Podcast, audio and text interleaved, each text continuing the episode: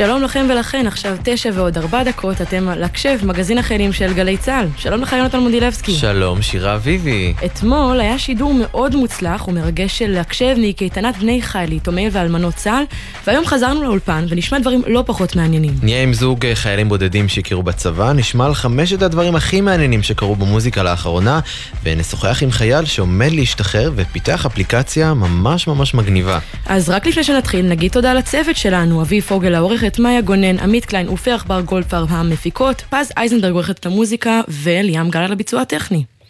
היום התבשרנו על אה, מקרה מאוד מצער שקרה בבוקר. חייל צה"ל, רב טוראי הלל נחמיה אופן, זיכרונו לברכה, בן 20 מכרמי צור, התמוטט ומת במהלך אימון במרכז הארץ. מצטרף אלינו עכשיו כתבנו הצבאי דורון קדוש. שלום דורון. כן, שלום לכם. תוכל בבקשה להרחיב ולספר לנו מה בדיוק קרה שם במקרה הזה? אז תראו, הפרטים כמובן עדיין נמצאים בתחקיר, האירוע הזה אירע היום בשעת אה, לפנות בוקר, בין 4 ל-5 לפנות בוקר, כשצוות לוחמים שנמצאים במסלול ההכשרה שלהם ביחידת יהלום, יחידת ההנדסה המובחרת, היו באימון, אימון זחילות בשטח פתוח, ביער קולה, יער שנמצא ליד העיר אלעד, ובמהלך המשימה שאותה קיבלו הלוחמים, הם היו צריכים לזחול מרחק של כמה מאות מטרים על הקרקע. בשלב מסוים מפקד הצוות של הלל נחמיה אופן, זיכרונו לברכה, הבחין שהוא לא נמצא עם כל הקבוצה ומצא אותו במרחק של כמה מטרים מחוץ למתחם שבו זחלו הלוחמים והוא היה שם שרוע על הקרקע שמצבו הרפואי מוגדר מורכב, הוא כנראה כבר היה מחוסר הכרה באותו שלב, וכמובן באותו רגע מיד הזעיקו את הצוותים הרפואיים אה, שטיפלו בו, גם פרמדיק של היחידה וגם צוותי מגן דוד אדום ויחידה 669, עד שבסופו של דבר, אחרי שניסו לבצע בו פעולות החייאה, רופא של יחידה 669 נאלץ לקבוע את אה, מותו של הלוחם. וצריך להזכיר שהאירוע הזה מתקיים אה, בימים חמים מאוד, אנחנו נמצאים בימי עומס חום כבד בכל המדינה, כולל באזור הזה שבו התקיים האימון. עד אתמול בשעה עשר בלילה צה"ל אסר באופן רשמי לקיים אימונים, אבל אה, אחרי עשר בלילה זה כבר היה מותר, ולכן החליט קצין בדרגת סגן אלוף מיחידת יהלום שהוא כן מאשר לקיים את האימון של היחידה מחצות ועד אה, שעות הבוקר, ואכן האימון בסופו של דבר יצא אל הפועל והנה את התוצאות הקשות אנחנו רואים, שנגיד עדיין מוקדם לקבוע שמותו של הלוחם נקבע באופן ישיר כתוצאה מעומס החום או מהתנאים, אה, מהתנאים של מזג האוויר, אבל זה אחד מהכיוונים שנבדקים. כמובן גם צה"ל מתחקר את האירוע במקביל לחקירה של המשטרה הצבאית. יש השלכות לאירוע הטרגי הזה? אולי שינוי שמתכוונים לעשות בצה"ל כדי למנוע מקרים דומים לזה? קודם כל נגיד שברמה המיידית, וזה כמובן מסוג הדברים שקורים כמעט תמיד אחרי מקרים כאלה, עוצר אימונים בכל יחידות זרוע היבשה עד יום רביעי בשעה חמש. אבל אה, שאלת ושאלת נכון מאוד לגבי מה הלאה ולאן מכאן, וזו אה, שאלה משמעותית ביותר. בשלב הזה צה"ל עדיין לא הודיע על אה, הקמה של איזשהו צוות מומחים בראשות קצין בכיר שיבדוק את ההשלכות הרחבות של המקרה. זאת אומרת, זה משהו שאנחנו עדיין לא רואים אותו. וללא ספק נדרשת כאן חשיבה מחודשת על סוגיית האימונים בעומס חום. זה כמובן לא המקרה הראשון, קרו גם בעבר מקרים שבהם חיילים ולוחמים התמוטטו במהלך אימונים כתוצאה מתנאים קשים של מזג האוויר, וכבר ראינו לא מעט פעמים שמפקדים מוציאים אימון בתנאי מזג אוויר לא מתאימים, ושהדבר הזה עלה בחיי אדם. הדוגמה אולי הבולטת ביותר מהשנים האחרונות היא האימון בנחל חילזון בתנאים של שיטפון, שבו נהרג אה, הלוחם, לוחם סיירת צנחנים אביתר יוספי, זיכרונו לברכה, ולכן ללא ספק נדרשת כאן עבודה רחבה מאוד בצה"ל זה להבין איך מונעים אירועים מהסוג הזה בכל תנאי מזג אוויר, איך מדייקים יותר את ההנחיות, איך מחמירים אותן ומקפידים עליהן יותר, כי תראו בסופו של דבר, שאנחנו, אה, ככל שעוברות השנים, משבר האקלים הולך ומחריף, וכך אה, גם גלי החום הקיצוניים שפוקדים אותנו, זה דברים שאולי לא ראינו אותם בעבר, הקיץ הזה הוא קיץ הרבה יותר חם מאשר בשנים עברו, וזה דורש גם חשיבה מחודשת של צה"ל על הנושא. נקווה באמת שיעשו את החשיבה המחודשת הזאת. אה, כתבנו הצבאי דורון קדוש, תודה, תודה רבה לך על הדיווח הזה. תודה רבה.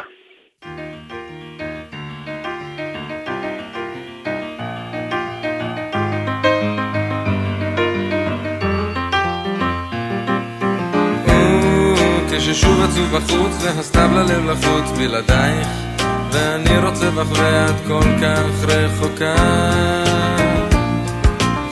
לא רוצה להיות לבד עכשיו אני קורא לך ואת לא עונה את עזבת הלכת מכאן. כי בלעדייך כל העיר הזאת ריקה והרחובות ביתומים ברגע של געגועים ברגע של דממה אקרא לך שובי אל העיר הזאת עכשיו אליי.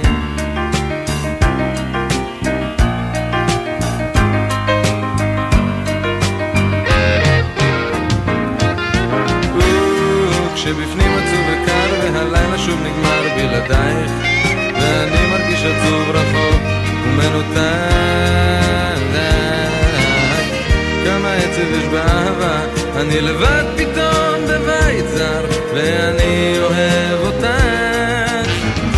כי בלעדייך כל העיר הזאת ריקה והרחובות ביתומים.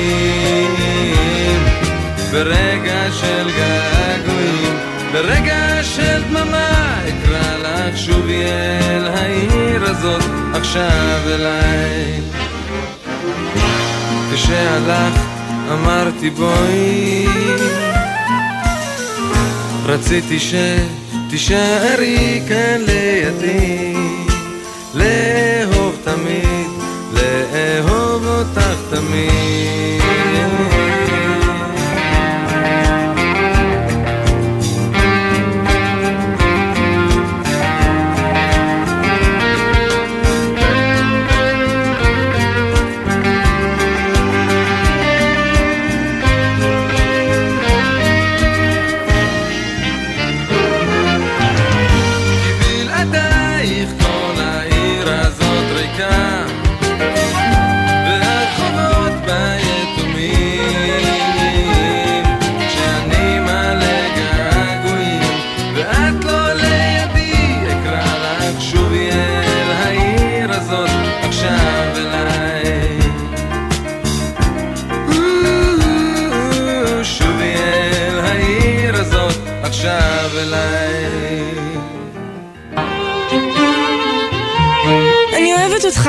אני לא יכול שנהיה יחד. למה? אני החופל שלך. יונתן, עכשיו כמו ששמעת... שקרים ואהבות, אהבות ושקרים. שילוב ראוי? כן, שירה. יונתן, אז עכשיו, כמו ששמעת, אנחנו בפינת השילוב הראוי, שבה אנחנו משוחחים עם זוגות שהצליחו להתגבר על המכשול הזה שנקרא הצבא, ובכל זאת לממש את הקשר. אז בואי נגיד שלום לשני חיילים בודדים שמתנדבים בעמותת אח גדול. שלום להם מיכאל שפירו ולבת הזוג שלו, מרינה שבצ'נקו. שלום לשניכם. שלום, שלום. שלום, ערב טוב. מיכאל, מאיפה עלית? ספר לנו קצת. אני עליתי מרוסיה לפני עשר שנים. ואיך נראים אה, החיים ברוסיה? איפה גרת שם? אה, בעיר קטנה בשם אורסק. אה, בעצם זה אחד הסיבות למה עליתי לארץ, כי יש פה הרבה יותר אפשרויות להיפתח וכולי. והחלטתי דרך תוכנית נעל"ה, ולאחר כמה שנים התגייסתי לצבא, הייתי לוחם בפיקוד העורף. מרינה, את דווקא מאוקראינה, קצת סיפור כזה של רומאו ויוליה. נכון. באיזה גיל עלית לארץ? אה, בגיל 14, זה היה לפני 12 שנה, גם בתוכנית נעל"ה. אה, זהו, סיימתי פה בית ספר, אה, פנימייה, וגם שירתתי, שירתתי בתור סייעת רופא שיניים. מיכאל, למה אתה החלטת לעלות לארץ ולהתגייס? קודם כל, תמיד ידעתי שאני יהודי, למרות שכל החיים כאילו הייתי ברוסיה, ותמיד עניין אותי איך בכלל נראית ישראל. ואיזה יום אחד אבא, אבא שלי אמר לי למה שלא תעלה בעצם ולא תנסה ואמרתי לו יאללה בוא, בוא ננסה באמת וזהו, מאז אני פה בעצם ככה זה היה יאללה בוא ננסה? כן, משהו כזה, כן אוקיי. Okay. נשמע כאילו לקחת את ההחלטה הזאת uh, ככה ב- ב- בשנייה, זה משהו לא פשוט לעלות לארץ ככה. לא, זה לא החלטה של שנייה, זה החלטה של כמה חודשים אפילו. Uh, אבל אה, בסופו של דבר זה היה, כן. ואיך זה לא, לא להיות? הייתה התלבטות יותר מדי. ואיך זה להיות חייל בודד בישראל? אה, לא- להיות חייל בודד בישראל, קודם כל זו זכות גדולה לשרת בצה"ל, אה, ולהיות חייל בודד זה ממש לא רע. אה, אני דווקא השתמשתי בזה להפך לטובה, כי כולם כזה מתייחסים אליך כאילו קצת כזה בתור שאתה קצת כזה מסכן וזקוק לעזרה, ואתה להפך מוכיח לכולם שאתה עוד יותר טוב מ- מרוב האנשים האחרים. אמ, אז כאילו, לא מצפים ממך ליותר מדי, אבל אתה בסוף מוכיח להם שאתה מוכן להגיע ויכול להגיע ל... לגבהים ממש... אה, אין ספק. מרינה, איך את ומיכאל הכרתם? מה אתם אוהבים לעשות ביחד? אה, הכרנו במהלך הצבא, אבל לא באמת במסגרת הצבא, דרך אה, חברה משותפת שהיא שירתה איתי בעצם, והכרתי אותה אה, בשירות שלי. וככה ביום הולדת שלה היא הזמינה אותי, הזמינה את מיכאל, וככה בזכותה הכרנו. ומיכאל, הבנו שאתם מאורסים כבר שנה וחצי. וואו, נכון. איך יצאת לה? אה, לקחנו איזה חופשה קטנה של שלושה ימים בקיסריה, ואז איזה יום תכננו ללכת לפארק רוטשילד בזיכרון יעקב. ולמרות שבחיים לא הייתי שם, ידעתי ששם אני אציע, אני אמצא איזה מקום יפה, ששם אני אעשה את זה. וכתבתי לה איזה שירה קטנה ברוסית. יא. בעצם השתי שורות האחרונות של השירה זה בעצם ההצעה עצמה. יואו, איזה מרגש. מרינה, את ציפית לזה? אה, האמת ש... בוא נגיד ככה, רמזתי לו כבר בתקופה האחרונה ש... איפה, איפה זה, אבל דווקא באותו רגע לא, לא ציפיתי, ממש כאילו לא הייתי מוכנה לזה. וואו, אז זה היה אה, ממש אה, הפתעה. נשמע בהחלט שהייתה חתיכת הפתעה. אז אה, שניכם אה, מתנדבים כרגע בעמותת אח גדול. מה זאת העמותה הזאת? מרינה, תוכלי לספר לנו? נכון. כן, העמותה שהיא בעצם מלווה חיילים בודדים בליווי אישי צמוד, אה, כלומר אה, זה לא כמו ב... יש הרבה עמותות אה, שעוזרים לחיילים בודדים, חד משמעית, לא מורידה מאף אחד, כולם אחלה. באח גדול יש דבר מיוחד שזה ליווי צמוד.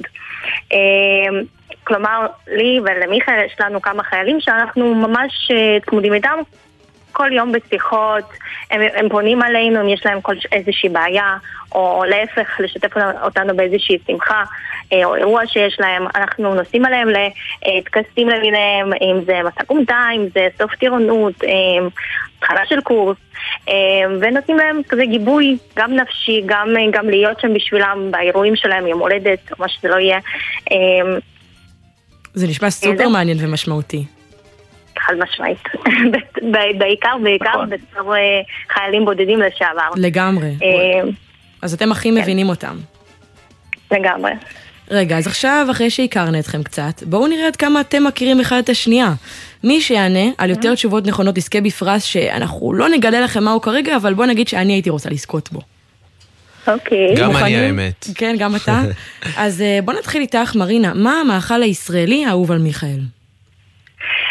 אמ, הייתי אומרת שווארמה או שקשוקה, שקשוקה. הופה, יפה. מכירה, מכירה. מרינה, מכירה. אז 1-0 אה, למרינה כרגע. הוא גם אה, מכין אותה מדהים. הופה. שאלה למיכאל, מי הלהקה האהובה על מרינה? וואו, זה, זה, זה, זה לא הוגן. למה? היא למה לא השאלה הוגן? הכי פשוטה בעולם, ואני קיבלתי שאלה הכי קשה בעולם נראה לי. אבל אם. אתם מכירים כבר כמה שנים, אתם אה, אמור לדעת. כן, מאורסים. מה? אה, סתם ניחוש באוויר, לפחות אפשר שאלה לפני שאני אענה, אם זה משהו נו. אוקראיני, ישראלי או אמריקאי, לפחות ככה. תני לו את. הרמז. לא, בינלאומי. בינלאומי. בינלאומי. עוד מעט יש הופעה של Imagine Dragons, אז שיהיה Imagine Dragons. הופה, כל הכבוד, מיכאל. אתה סתם אומר, אתה סתם אומר שאתה לא יודע, והנה, צדקת. הנה, אתה יודע, אז בדוק היא משמיעה לך שירים אה, שלהם. ננסה להתקיל את מרינה שוב. מה המטלת כן. בית השנואה על מיכאל? אה, כביסה. נסי שוב. Mm, הוא אמר שהוא הכי שונא לנקות את הרצפה. יכול להיות שיש לו כמה דברים שהוא שונא לעשות. גם ו- וגם- גם וגם אני עושה. הוא מכין את האוכל. שאלה שנייה למיכאל, מה הדייט המושלם של מרינה? או-הו. אה, זה לא משהו אחד, זה נראה לי נכון. לאכול באיזה מקום, לאכול באיזה מקום אה, טעים, אה, כנראה בכיוון של סושי, ואחרי זה לבוא לבית לראות נטפליקס. אה, אמ, פגעתי בחצי. לא. זהו, זה זה חצי, אז אז זהו, לא. זה חצי. אז לא, זה לא מתקבל. מה שהיא אמרה לנו זה שהיא אוהבת אה, ללכת לקולנוע ואז לאיזו מסעדה טובה. אה, אוקיי. יאללה, שאלה אחרונה למרינה. מה הסרט האהוב על מיכאל? אה, אז יש לו שני סרטים אהובים, זה אני יודעת חד משמעית. יש את סרט ג'נטלמן ואת סרט אה, טקסי, אה, סרט שהוא אהב אותו בילדות. נכון מאוד, אז האופציה השנייה שאמרת זו האופציה הנכונה. את גם אוהבת את הסרט הזה? לא. אז בינתיים, לא. בינתיים שתי נקודות למרינה וגם למיכאל. עכשיו זאת השאלה המכריעה. שאלה אחרונה למיכאל, מהו המקום הכי אוהב על מרינה בארץ? לפני שאני עונה, אבל אם יהיה תיקו, אז מי יזכה בפרס? מי יזכה? שאלה קשה. אמ, אנחנו לא בנינו על האופציה הזאת, אבל אה, לכו תדעו, אולי תפתיעו אותנו. מה השאלה? אבל לא צוחק. מהו המקום הכי אהוב על מרינה בארץ? אה, אם זאת עיר, אז ירושלים, חד משמעית. נכון מאוד, ירושלים. ואני כן, אני מניח... אה, נו, מה? הייתי שם בפנימייה, וזה באמת מקום הכי מושלם.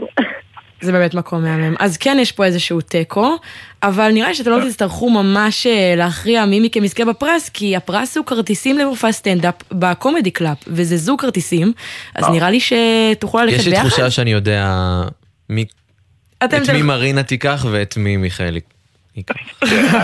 סידרנו לכם אחלה של דייט, כן, אמנם זה לא הדייט. המושלם של מרינה, אבל זה דייט מושלם בהחלט. מיכאל שפירו ומרינה שבצ'נקו, תודה רבה לשניכם ותהנו אם במופע אפשר סטנדאפ. בבקשה, כן. אם אפשר בבקשה להגיד משפט אחרון, כי בכל מקרה אנחנו ממש רוצים לייצג את העמותה שאנחנו מתנדבים בה. אה, כמה מילים למקשיבים. מהמם. תחפשו בבקשה את עמותת אח גדול למען חיילים בודדים, ותסתכלו, אולי אתם גם תוכלו לעזור באיזושהי דרך לאותם חיילים בודדים, אה, שלא הייתה להם אולי חוויה כמו שהייתה לנו ולמיכאל. המון המון תודה לכם, מילים מהממות. תודה רבה. תודה רבה.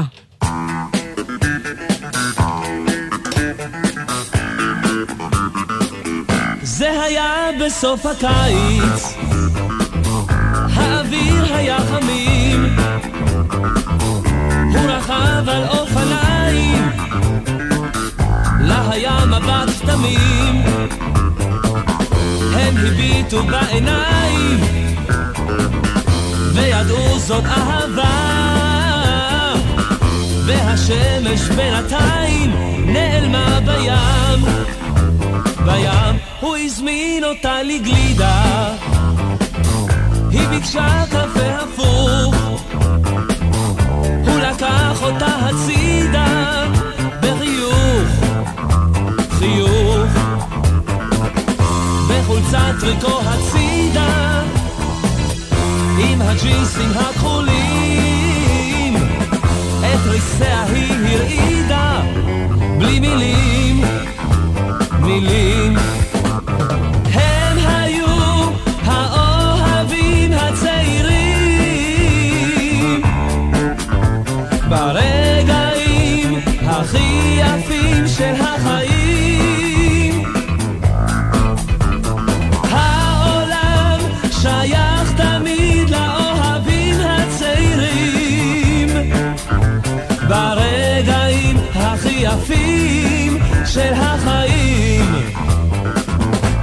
מתחבקים ומסתכלים בחלונות הראווה ורואים מול העיניים אהבה, אהה ואחר כך בקולנוע הצגת חצות אי אפשר עכשיו לשמוע, הוא אומר לסוד. בסוד הוא אמר לה בואי הנה, וליטף את שערה. היא הסמיקה ונתנה לו נשיקה. אהה. כך התחיל בסוף הקיץ עוד סיפור של אהבה. חמש קטנות, המלצות מוזיקליות לתחילת השבוע. 9.24, אתם על הקשב, מגזין החיילים של גלי צה"ל, ולא סתם שמענו עכשיו את המאסטרו צביקה פיק עם אהבה בסוף הקיץ, היום לפני שנה בדיוק איבדנו את uh, אחד האגדות המוזיקליות הגדולות שהיו בישראל. את האמת שלא יאמן שעברה כבר שנה. ואם אנחנו כבר במוזיקה, אז כמו בכל יום שני, אנחנו עם פינת המוזיקה שלנו כאן בהקשב. אז אה, בואו נגיד שלום לגלעד למן, שהוא העורך המוזיקלי של גל"צ וגלגלצ. אנחנו מתים לשמוע על חמשת הדברים הכי ככה מפתיעים, חשובים, מעניינים שקרו במוזיקה בזמן האחרון. וואו, מתים לשמוע, אז אני כאן, אני כאן בשבילכם.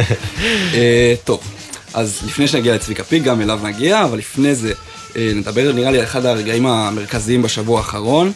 אה, קריסטינה אגילרה הופיעה בארץ אה, בפארק ראשון לציון, בלייב פארק ראשון לציון כמובן. אני רק אציין קודם שלא הייתי בהופעה לצערי. באמת, גלעד, כן. מה... תשמע, אתם, לא, אתם לא דואגים לי. טוב, אנחנו בצבא בכל זאת. אבל נראה לי כמו הרבה מאוד אנשים, גם אני ראיתי בלופים את הסרטון של עדן בן זקן וקריסטינה אגילרה, מוצאות ביחד את הרט, או את הארט. כן, כאילו, גם עדן בן זקן, אבל אה, קריסטינה אגילרה, באמת, אה, אני הופתעתי מזה שהיא הצליחה לשמור על הקול שלה בצורה כזאת. למרות שהיה קצת ריחוק מצד קריסטינה, ראיתי כזה בסרטונים שקריסטינה כן. עומדת בצד אחד, נכון. בצד שני, מה... היא גם היה לה טעות אה, די קריטית בשם של עדן, קראה לה עידן. נשמע קצת גרמני. וואו. כן, היא לא עשתה שיעורי בית, אבל אה, בסדר. נסלח לה, נסלח לה, כן. קריסטינה אגילרה. כן. גם היא אכזבה שהיא לא באה עם אוברול אה, מנומר, 30 שקל. נכון, האמת שאתה צודק, אני לא חשבתי על זה. הייתה ציפייה. הייתה ציפייה. אה, בכל מקרה, הביקורות על ההופעה עצמה, הביקורות היו חלוקות. הרבה אמרו שהיא לא הקדישה מספיק זמן לכל האיט, ועשתה כל מיני משאפים שגרמו לזה שנגיד נשמע רק בית אחד Like Jagger. אה, והיא שינתה שלא לצורך את הגרסאות המקוריות של כל מיני שירים, אה, אבל שוב, אני מאמין שהרבה נהנו כמובן מהקול שלה אה, ומהלהיטים הענקיים שלה. ואם נסתכל קדימה על הופעות של אומנים גדולים בחו"ל, בארץ, אז יש לנו עוד שבועיים את Imagine Dragons שמגיעים. ובאוקטובר ברונו מרס מגיע, ואני בעד השילובים הזה של זמרים מחו"ל וזמרים מהארץ, צריך לחשוב על זה גם בהופעות המאות. לאיזה הופעה אתה הכי מחכה? מ-Imagine Dragons וברונו מרס, נראה לי שתיהן. ומי היית רוצה, מי היית, מי, איזה אומן אתה חושב שצריך להתארח אצל ה-Imagine Dragons למשל? וואו, זו שאלה. נכון, זאת שאלה. שאלה טובה. התגענו אותך, לא ציפית לזה. לא, לא ציפיתי לזה. התקווה 6. התקווה 6 עם Imagine Dragons, אם מישהו שומע אותנו, תסדרו שהתקווה 6. בינלאומי והלהקה הכי ישראלית נראה לי. לגמרי, לגמרי. טוב, אז במקביל לקריסטינה אגילרה התקיים פסטיבל סנטרל פארק מיום רביעי עד שבת, גם שם אני לא הייתי. מחדל, מחדל, צריך שמישהו ייקח אותי. תודה לצה"ל. כן. אה, טוב, אז אה, פסטיבל סנטרל, פארק מתקיים כל שנה ביערות מנשה. אה, השנה הופיעו שם יסמין מועלם, סטטיק, אודיה, אגם בוחבוט, יוני בלוך, ברי סחרוף ועוד מלא מלא אומנים גדולים. בכלל זה כזה עונה של הרבה פסטיבלים. אז ממליץ לכם לצאת להופעות, ליהנות, אני לא יוצא אליהן, אבל זה כבר סיפור אחר. שנה הבאה, שנה הבאה אני אגיע. טוב, ונסיים כמובן אה, עם צביקה פיק, שאנחנו מציינים היום שנה לפטירתו, אז כמובן, אחד האומנים הגדולים, אה, גם אחד המלחינים הגדולים, הלחין גם את דיווה שזכה באירוויזיון, אה, ובכלל דמות משפיעה מאוד בתרבות הישראלית. והיום היו כמה מחוות יפות לצביקה. קודם כל, עדן חסון היה פה בגלגלצ, ביצע את מרי לו. נכון, שמענו במדינה כן, בדרך. נכון, ויש את זה גם ביוטיוב כבר עכשיו, אז כאילו אתם יכולים ללכת לראות. ביצוע מאוד יפה. מאוד יפה. אה, ואחד הסיפורים המעניינים אה, היה כשצביקה, אה, כמה חודשים לפני מותו, ביקש מהדי-ג'יי המפורסם איתי גלו, שיעשה רמיקס לאהבה בסוף הקיץ. בגלל כל מיני בעיות סאונד זה לא קרה בימי חייו של צביקה, אבל לפני ארבעה ימים זה קרה. והוא הוציא את הרמיקס, מצד אחד כיף ומצד שני גם עצוב ובעיקר מרגש. קודם כבר שמענו את אהבה בסוף הקיץ, אז נשמע עכשיו את מרי לו, וזהו. אלה ההמלצות שלי להשבוע, תודה רבה. תודה רבה לך, גלעד למן.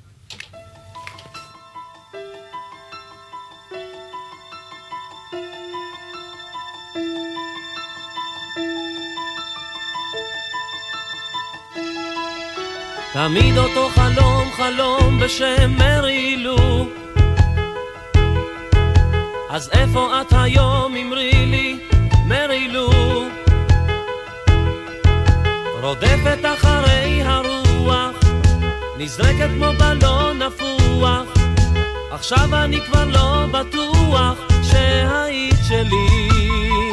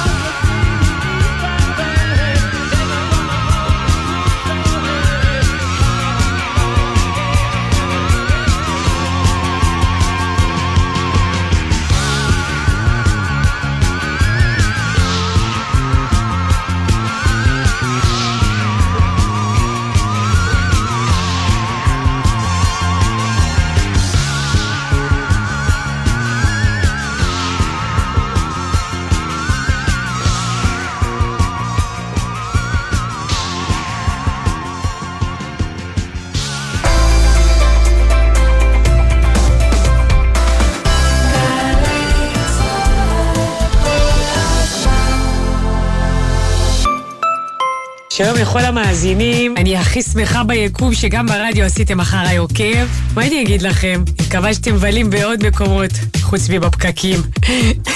סתם, זה לא יפה, וואי, אני לא בסדר, זה לא... עדן, יצאתי לא בסדר. מועדון ההטבות של מנוי פיס. כל ההטבות שתוצאנה אתכם לבלות וליהנות. עוד אין לכם מנוי? להצטרפות חייגו, כוכבית 3990. תבלולו! המכירה אסורה למי שטרם מלאו לו 18. אזהרה, הימורים עלולים להיות ממכרים. הזכייה תלויה במזל בלבד. אה, אורי חזקיה! שקע ותקע? מכבודנו ובעצמנו. מצטער, זה לא זמן טוב. בדיוק עברתי דירה, ואני צריך להתקשר לחברת החשמל, לעדכן פרטים. להתקשר? אתה באמת מצחיק. תשלח וואטסאפ. וואטסאפ? שקע, תסביר. עברתם דירה וצריכים לעדכן פרטים בחברת החשמל? אפשר לשלוח וואטסאפ. חברת החשמל זמינים גם בוואטסאפ, במספר 055-7000-103. קיץ. השמש קופחת בבסיס, חם במדים, והשמירות מתישות.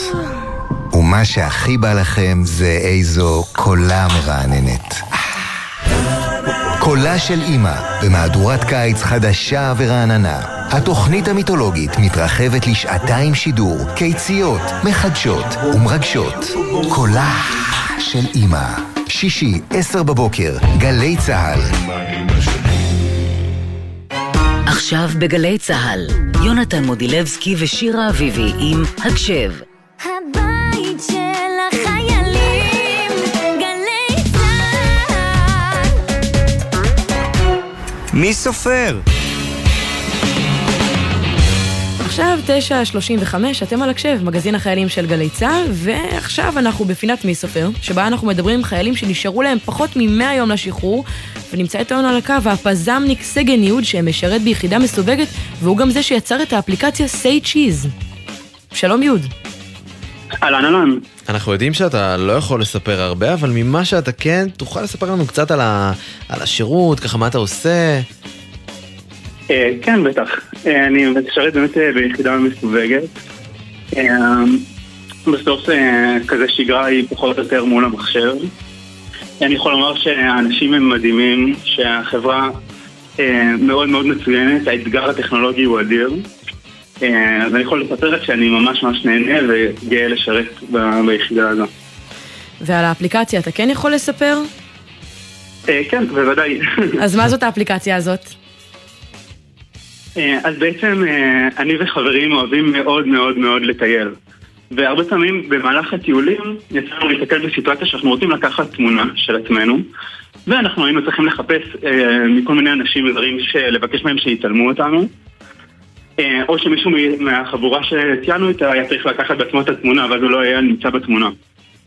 אוקיי. אה, אז בגדול אמרנו, למה שלא אה, פשוט נשתמש בשני טלפונים בשביל לקחת את התמונה? בעצם טלפון אחד הוא המצלמה, מניחים אותו במקום רחוק, וטלפון אחר משמש כשלט למצלמה. אבל ואז מאיפה, תמונות. מאיפה יש לך את הידע בכלל, אה, איך מייצרים אפליקציה? מה, מה צריך לדעת בשביל זה? אז מגיל מאוד מאוד מאוד קטן, בערך מכיתה ט', כזה התחלתי אה, ליצור אפליקציות וליצור כל מיני רעיונות שהיו לי. וואו. אה, כזה, מ- מלתחזק רשימה ב Google Drive, שכל פעם שעולה רעיון אני רושם את זה בו. אה, וכל כך כיף לי כזה לפתח משהו שאחריו אנשים אה, כזה משתמשים במוצר ולראות אנשים אה, שמחים ונהנים מזה. אה, וזה בעצם מה שגרם לי גם להתחיל ללמוד לתכנת וגם בעצם לפתח את סייג'יז.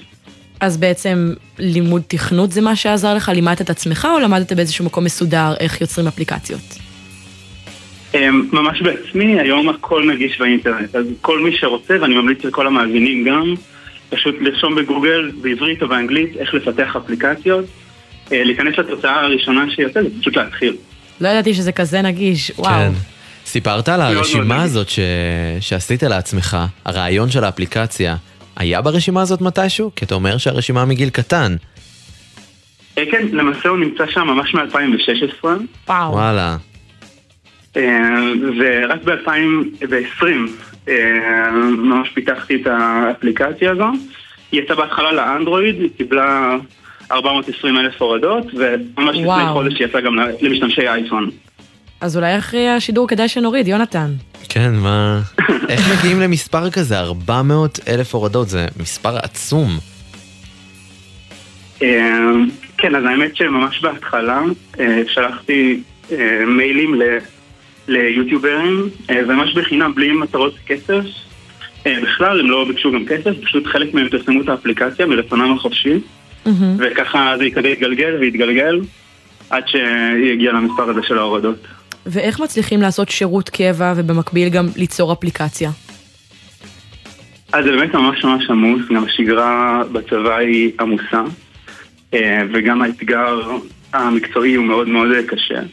אבל היה לי כל כך חשוב אה, לעשות, לפתח את הרעיון הזה, אה, והרגשתי שהוא ממש כזה תורם לעולם, וכיף לראות אנשים משתמשים בזה, אז יצא שאני חוזר הביתה באזור אה, שבע או שמונה או תשע בערב, וממשיך לפתח את האפליקציה או את הרעיונות אה, עד שעה מאוד מאוחרת בלילה, ולפעמים גם בסופ"שים. זה נשמע מאוד מאוד מאתגר. איך בכל זאת הצלחת לשמור על, ה... על המוטיבציה הזאת? אני פשוט רואה את האימפקט שזה עושה על אה, אנשים, וזה מה שמחזיק אותי, את הרצון לעבוד על זה. אז בסופו של זה דבר כל אתה כך כיף לי מסופק. לראות את זה. כן. ממש ממש. כמה זמן לקח לכם לפתח את האפליקציה? את הגרסה בזמנו לאנדרואיד בערך אה, חצי שנה, ועכשיו לאייפון עוד בערך חצי שנה של השקעה. אתה מדבר כל הזמן בלשון רבים, מי זה אנחנו? אה, אני פיתחתי אותה. פשוט אה, לי. יותר לומר. הוא מגדיר את עצמו כצוות. כצוות. לפתח אפליקציה נשמע כמו עסק רציני, הזוי שבן אדם אחד מצליח לעשות את כל זה לבד. כן, זה נשמע. מאתגר מאוד. אה, תודה רבה. גם אה, יש לכם, יש לך, אחלה שם לאפליקציה, say cheese. זה, אתה חשבת, חברים עזרו, מה? על השם לא אני חשבתי, אה, עומר עומר חשב עליו, עומר פריבוס. הבנתי. ואם בא לי עכשיו למצוא ולהוריד את האפליקציה, איך אני עושה את זה? זה, זו אפליקציה חינמית? זה בתשלום? יש בה פיצ'רים שעולים כסף אולי? האפליקציה חינמית לגמרי, אפשר למצוא אותה גם ב Google Play וגם ב App Store, פשוט לרשום סייצ'יז, תוצאה ראשונה, ואפשר להוריד אותה שם. רגע, אבל אנחנו בכלל, אנחנו בפינת מי סופר. אז רגע, מתי אתה משתחרר? אני משתחרר בנובמבר. בנובמבר. נובמבר. אז זה, זה לא עוד הרבה זמן, בכלל לא. נכון, אחרי שירות של שש שנים. שש שנים. וואו. וואו. אם אנחנו אומרים לך לסכם את השירות במשפט, למרות שאתה לא יכול לספר על השירות, חברים וקשרים. חברים וקשרים. קשרים, זה חשוב. איך אתה מרגיש לגבי השחרור? מתרגש? אה, מתרגש מאוד, זמן לחשוב מה הדבר המשמעותי הבא שאני יכול לעשות. ומה הדבר המשמעותי הבא שאתה יכול לעשות? אה, אני עדיין לא החלטתי. איזה עוד אפליקציות נמצאות ברשימה ההיא שאתה רושם? מה, מה אולי האפליקציה הבאה שנראה בשוק שאתה חתום עליה? כן, שתף אותנו קצת ברשימה הזאת שעשית. איזה עוד רעיונות היו לך? אז עכשיו, אה, עכשיו האפליקציה הבאה, אני עושה אותה ביחד עם חבר, היא נקראת אה, גולי, אה, שזה בעצם, משתמשים יכולים לרשום באפליקציה הזאת מה המטרה שלהם, למשל, מי שרוצה לקרוא ספרים יכול לרשום באפליקציה שהוא רוצה לקרוא יותר ספרים, ואז אנחנו ממש משתלבים עם היומן של המשתמש, בהנחה שהוא ממלא אותו, מוצאים מקומות פנויים בלוז, ומכניסים את זה ללו"ז שלו, וככה הוא הרבה יותר קל לו כזה לעקוב אחרי זה ובאמת לבצע את מה שהוא רוצה לעשות, המטרה שלו. ומתי זה אמור לצאת, כן. האפליקציה הזאת? אז זה כבר, למעשה גם אותה דברים ממש אפשר למצוא, ואנחנו רוצים לשפר, יש לנו עוד המון פיצ'רים שאנחנו רוצים להכניס ולשפר אותה, כמו להכניס אה, קצת בינה מלאכותית ו-AI, אה, באמת בשביל להשתלב הכי טוב ביחד עם המשתמש, וככה אני הולך להשקיע כנראה את השבועות הקרובים שלי. איך אתה יודע מתי הזמן המדויק להוציא אפליקציה? איך אתה יודע שהיא כבר לגמרי מוכנה ו... ואתה יכול להוציא אותה לשוק? אז זו שאלה ממש טובה, אחד מהדברים שאני הכי מאמין בהם, בכל האפליקציות שעשיתי אני גם מממש את זה, פשוט אה, אני מנסה להגיע לאיזשהו מוצר ראשוני ועובד, משחרר אותו לחנות האפליקציות, ובודק אם אנשים אוהבים אותו. הרבה פעמים אם אנשים לא אוהבים אותו, וכבר יש לי מספר אפליקציות כאלה, אני פשוט לא עובד על האפליקציה יותר, והיא מספיקה לשימוש אישי שלי, כי בדרך כלל אני עושה רעיונות שאני רוצה להשתמש בהם. אה, ואם אנשים משתמשים בזה, אה, אז אני, עובד עליה, כמו למשל גורלי שעכשיו דיברתי, או סטייג'יז, אני ממשיך לפתח אותה ו, אה, וככה צובר עוד ועוד משתמשים. זה נשמע סופר סופר מעניין, ואנחנו נראה לי נלך להוריד אחרי התוכנית את האפליקציות. בוודאות. המון תודה לך, סגן יהוד. תודה רבה.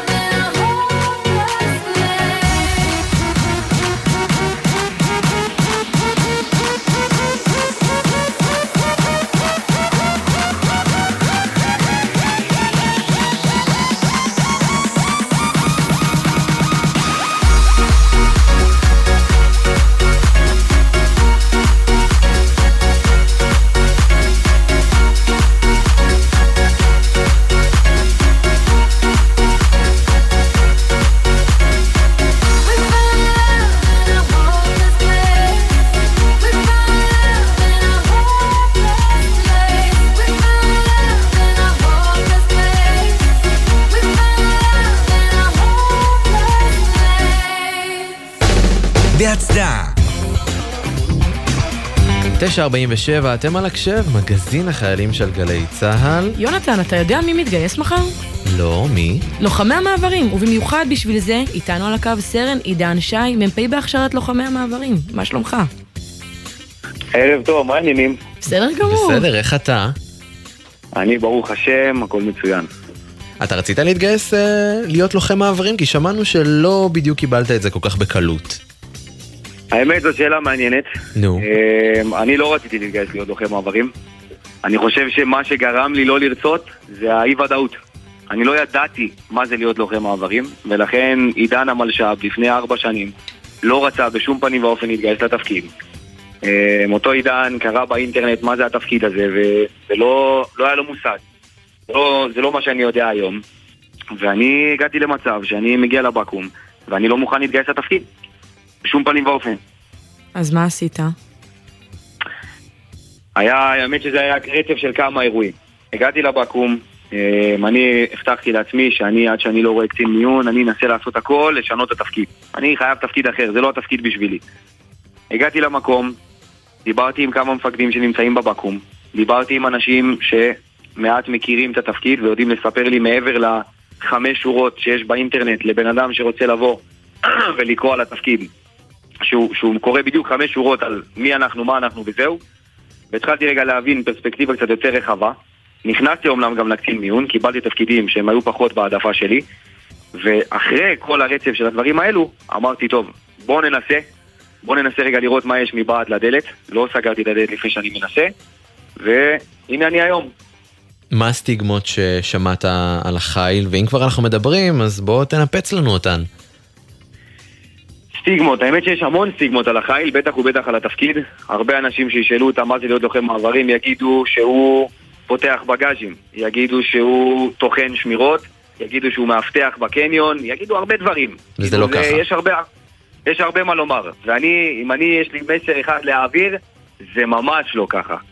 ואם יש תפקיד בצה"ל, באמת אני אומר, אחרי ניסיון גם ומגע ישיר בתפקיד, של כל בוקר, כל בוקר להתעורר עם תחושה שאתה מציל חיים, זה להיות לוחם מעברים. איזה כיף לשמוע שאתה מרגיש ככה. ממש כיף לשמוע שאתה מרגיש ככה. איך עשית את השינוי הזה מלא לרצות להתגייס ללצאת קורס מ"כים ואחרי זה גם קצונה?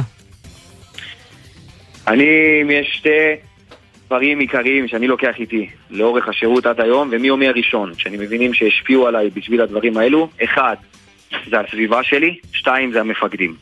אני, אם יש לי רגע מסר להעביר לכל מי ששומע אותי, אחד, זה הסביבה החברתית. כל האנשים שעוברים יחד איתכם את התהליך הצבאי, הם גם האנשים שיקבעו לאן תגיעו ואיך תגיעו, כי בסוף כולנו רוצים לעבוד בסביבה שהיא נעימה לנו, סביבה חברית, אנחנו רוצים לעשות את הדברים שאנחנו עושים ביחד עם אנשים שאנחנו אוהבים ומחוברים אליהם. שתיים, היו לי מפקדים לאורך כל הדרך, שאחד, שאפתי ללמוד מהם, לקחת מהם כלים, רגע, לנסות להיות הם, כאילו, הם פשוט היוו עבורי דוגמה אישית לאורך כל המסלול, שהם לא ויתרו עליי. לא ויתרו עליי, והיה רגעים שאמרו לי, עידן, אתה יוצא לקצונה, אתה יוצא לפיקוד, אתה יוצא לככה, ואני אמרתי להם, אני לא מוכן, אני לא מסוגל, אני לא רוצה. כאילו, לא הייתי שם בכלל. אבל אחרי שאמרו לי, עידן, אתה תצא, ואנחנו נצליח, ונעבור את זה ביחד, וליוו אותי, והראו לי שבאמת לא כל כך מפחיד מבעד לדלת, הצלחנו לעשות את הדבר שלב שלב, והנה אני היום. זה נטו חברים ומפקדים. שתי דברים שליוו אותי לאורך כל המסלול. במהלך השירות שלך נהרגה סמלת נועה לזר, זיכרונה לברכה, שהייתה חיילת שלך. איפה היית כשזה קרה? שתף אותנו קצת ברגעים הלא פשוטים האלה. אני הייתי סגן מפקד פלוגה של נועה באירוע. האמת שברגע האירוע, אמ, אני אומנם הייתי בבית, זה היה במוצאי שבת. אמ, לא הייתי בבסיס, אבל כמובן שמרגע ידיעת האירוע כל המפקדים קפצו לבסיס. מן הסתם נוכחות פיקודית רגע באירוע. אני פחות ארד רגע לפרטים והכל, אני חושב שזה כן. פחות המטרה של הרעיון, אבל המטרה שלי של, של ההבנה פה זה אחד, של אם אנשים רואים ו- ומבינים משהו מהאירוע הזה, זה שלוחמי מעברים, ו- ועוד פעם, גם כלל חיילי צה"ל בכלל, כאילו, אנחנו עושים משהו בכל בוקר, ואנחנו באים להגן על המדינה. וגם אם ב- לאור אירועים כאלו ואחרים, אנשים נופלים לנו, כאילו, וגיבורי ישראל נופלים לנו, אנחנו עדיין עושים את אותו דבר כדי לשלום, על ביטחון, לשמור, סליחה, על ביטחון האזרחים. עכשיו האירוע הוא משפיע, אבל אני יכול להגיע, להגיד, סליחה, חד משמעית, שהוא משפיע כמעט, על, השפיע כמעט על כל בית בישראל. מעבר לזה, כמעט על כל לוחם ולוחמת מעברים שיש היום בגדוד. ממש, באמת באמת משפיע. מה שאני הייתי יודע לבקש, או שהייתי יודע לצפות, זה שזה לא לקחת את זה למקום הפחות טוב של זהו, התפקיד הזה הוא מסוכן, אני לא משתתף בו, אני לא עושה אותו, נהפוך הוא, להתנהג באצילות ובגבורה, כמו שהלוחמים בגדוד עשו, וכמו שהמשפחות, אותן משפחות של הלוחמים, הם עדיין מאפשרים לבנים ולבנות שלהם להמשיך בתפקיד, ככה אני מבקש גם בגיוס מחר. לבוא ולהגיד שאנחנו, הדור הבא, שאמור להמשיך לשמור על ביטחון מדינת ישראל. ואם המשפחות במדינת ישראל לא מבינות את זה, אז אנחנו במקום לא טוב. ולכן הבקשה שלי אליהם, גם מהאירוע וגם עם ההבנה שיכול להיות מסוכן, חושב שכל תפקיד בצה"ל יכול לעלות רגע מסוכן, כולנו נשבעים להקריב את חיינו למען המדינה, ואני חושב שאם לוחם מעברים מתגייס והוא נשבע להקריב את חייו למען המדינה, אז אנחנו צריכים להמשיך את זה, אנחנו צריכים להמשיך להתנהג, אנחנו צריכים ללמוד מאירועים כאלו ולראות איך אנחנו בכל בוקר קמים ויודעים שהצלנו חיים. ככה פשוט. עידן, הבנו שאתה עושה גם סוג של סגירת מעגל. אתה מגיע לבקו"ם ועומד מול אותו כיסא סרבנים שאתה ישבת עליו בתחילת השירות שלך. מה אתה אומר לאותם החיילים שרוצים לסרב לתפקיד הזה? האמת, אני אגיד רגע, אם אני אשתף תחושה אישית, זה באמת סגירת מעגל מטורפת. אני באמת בצד השני של הכיסא, אחרי שאני הייתי בכיסא שש... שניסו לשכנע אותי, אבל אני גם לוקח את זה למקום שמשם אני גם מדבר. אני תמיד ולעד יכניס את עצמי לרגליים של אותו חייל שמתגייס מחר ומעוניין או לסרב, או לא להגיע, או מפחד, או כל התחושות שעידן חווה, ממש כאילו ברגליים שלי, וכשאני אדבר איתו, אני אתן לו דוגמאות, אני אציג לו שהנה אני, בשר וחי, ישב שמה, ותראה, זה אפשרי. אני פשוט, ב- ב- באמונה שלי, או לפחות מה שאני חוויתי לאורך כל הדרך, זה שתמיד הייתה, מעליי לפחות, מעין איזושהי תקרת זכוכית שהגבילה אותי. שאמרו לי, שאמרתי לעצמי אפילו, אתה לא מסוגל, זה לא בשבילך, אתה לא מתאים, אתה לא תצליח, ואני אבוא ואני אראה להם, ואני אדבר איתם גם, גם על המסלול שעברתי, גם על הדברים שרכשתי, עידן שלפני ארבע שנים זה לא עידן של היום. ועידן שהוא לקח במהלך כל המסלול הצבאי שלו, זה לא עידן שהוא היה לוקח בשום מקום אחר, בפרט בלוחמי מעברים. אז אני אראה להם אותי, ואני אגיד להם, חבר'ה, אתם מסוגלים, כל מה שאתם צריכים לעשות, כל מה שאתם צריכים לעשות, זה להקשיב לי, לתת אמונה, אמונה, כי הרבה פעמים הסרבנים לא מאמינים בבן אדם שבא לדבר איתם, להאמין בי, לעלות איתי לאוטובוס ולבוא לראות מה זה הדבר הזה. מה זה האירוע הזה שאנחנו קוראים לו לוחמי מעברים, ובאיזה מהירות מתאהבים ומבינים ש, שאתה עושה משהו מטורף שאין לו תחליף. אין, אין לו תחליף. אני עדיין לא מצאתי אחד כזה בצה"ל. ואיזה טיפ היית נותן למלש"בים שמתגייסים מחר לתפקיד? אפילו אני אתן כמה. ברשותי. אחד, הייתי אומר לבוא בראש פתוח. אני חושב שמאוד מאוד מגביל אותנו כבני אדם לבוא ולבוא עם, עם הסטיגמות האלו שדיברנו עליהן. אם אני אאמין בזה ואני אקשיב לכל מה שהסביבה הרווחת שלי יש להם, יש להם להגיד לי על התפקיד, אז ככה אני גם אחשוב, באופן אוטומט, כי זה הלא נודע. אז אחד, זה לבוא בראש פתוח, לבוא להקשיב וללמוד. זה חשוב. שתיים, שאני, שאני גם אומר את זה, אני גם מצפה לראות בהתנהגות בן אדם שבא להבין שהוא הולך לעבור תהליך. הוא הולך להתגייס לצה"ל, ואני רוצה שהם יבינו כבר מהיום הראשון, שאיך שהם הולכים לסיים בעוד שנתיים שמונה בעזרת השם, הם, הם לא יזהו את עצמם. ואני רוצה שהם יעברו את התהליך הזה, כי אני, אני באמת מאמין, גם בלוחמי מעברים בפרט וגם בצה"ל בכלל, יש משהו בשירות הצבאי שאין אותו בשום מקום אחר. בשום מקום אחר, באף מסגרת אחרת, והייתי רוצה שהם באמת ידעו את זה, אני רוצה שהם יאמינו בזה, והטיפ, והטיפים היותר יבשים נקרא לזה ככה, אחד, לבוא, לרחוץ סביבה רווחת, לראות רגע את החברים בשרשרת החיול, המהירות שמתחברים לאנשים שם זה בעניין החמש לעשר שניות וכבר רכשת לעצמך חבר. לרכוש את האנשים האלו יחד איתך, שילוו אותך במהלך השירות, להמשיך עם סביבה רווחת, להתייעץ עם המפקדים, לשאול את השאלות, לבוא מוכנים ללמידה. אנחנו כבר ניתן להם את כל מה שהם צריכים. המון המון תודה לך סרן עידן שי, מ"פ בהכשרת לוחמי המעברים, והמון בהצלחה למתגייסים מחר גם. המון בהצלחה לכולם, תודה רבה ולילה טוב. תודה רבה. תשע וכמעט 57 דקות, זהו, עוד תוכנית של הקשב הגיעה לסיומה, היה לנו פה לא מעט, ולפני סיום נגיד אה, תודה לצוות היקר שלנו, לאבי פוגל העורכת, לפרח בר גולדפרב, עמית קליין ומאיה גונן המפיקות, לליאם גל, הטכנאי באולפן, תודה רבה לך, שירה אביבי. תודה רבה לך, יונתן מודילבסקי. ונסיים עם שיר. איזה שיר? סטטיק, להיט של שיר אחד. לילה טוב שיהיה. לילה טוב. אם את כוכבת, אז למה את לא בשמיים שלי? וכמה סיגריות תדליקי ביום בשביל לשכוח אותי? כוכבים נופלים ונשארים לבד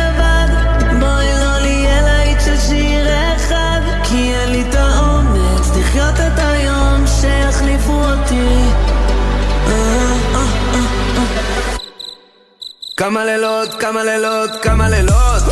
חושב על הטופ, חושב על הטופ, שוכח אותנו. שדים ורוחות, שדים ורוחות לא נותנים לי לישון. הם רוצים את הכל לעצמם כשאני נרדם. אני חולם עלייך והחדר נעלם. מה נשמע, נשמע, סוף השבוע,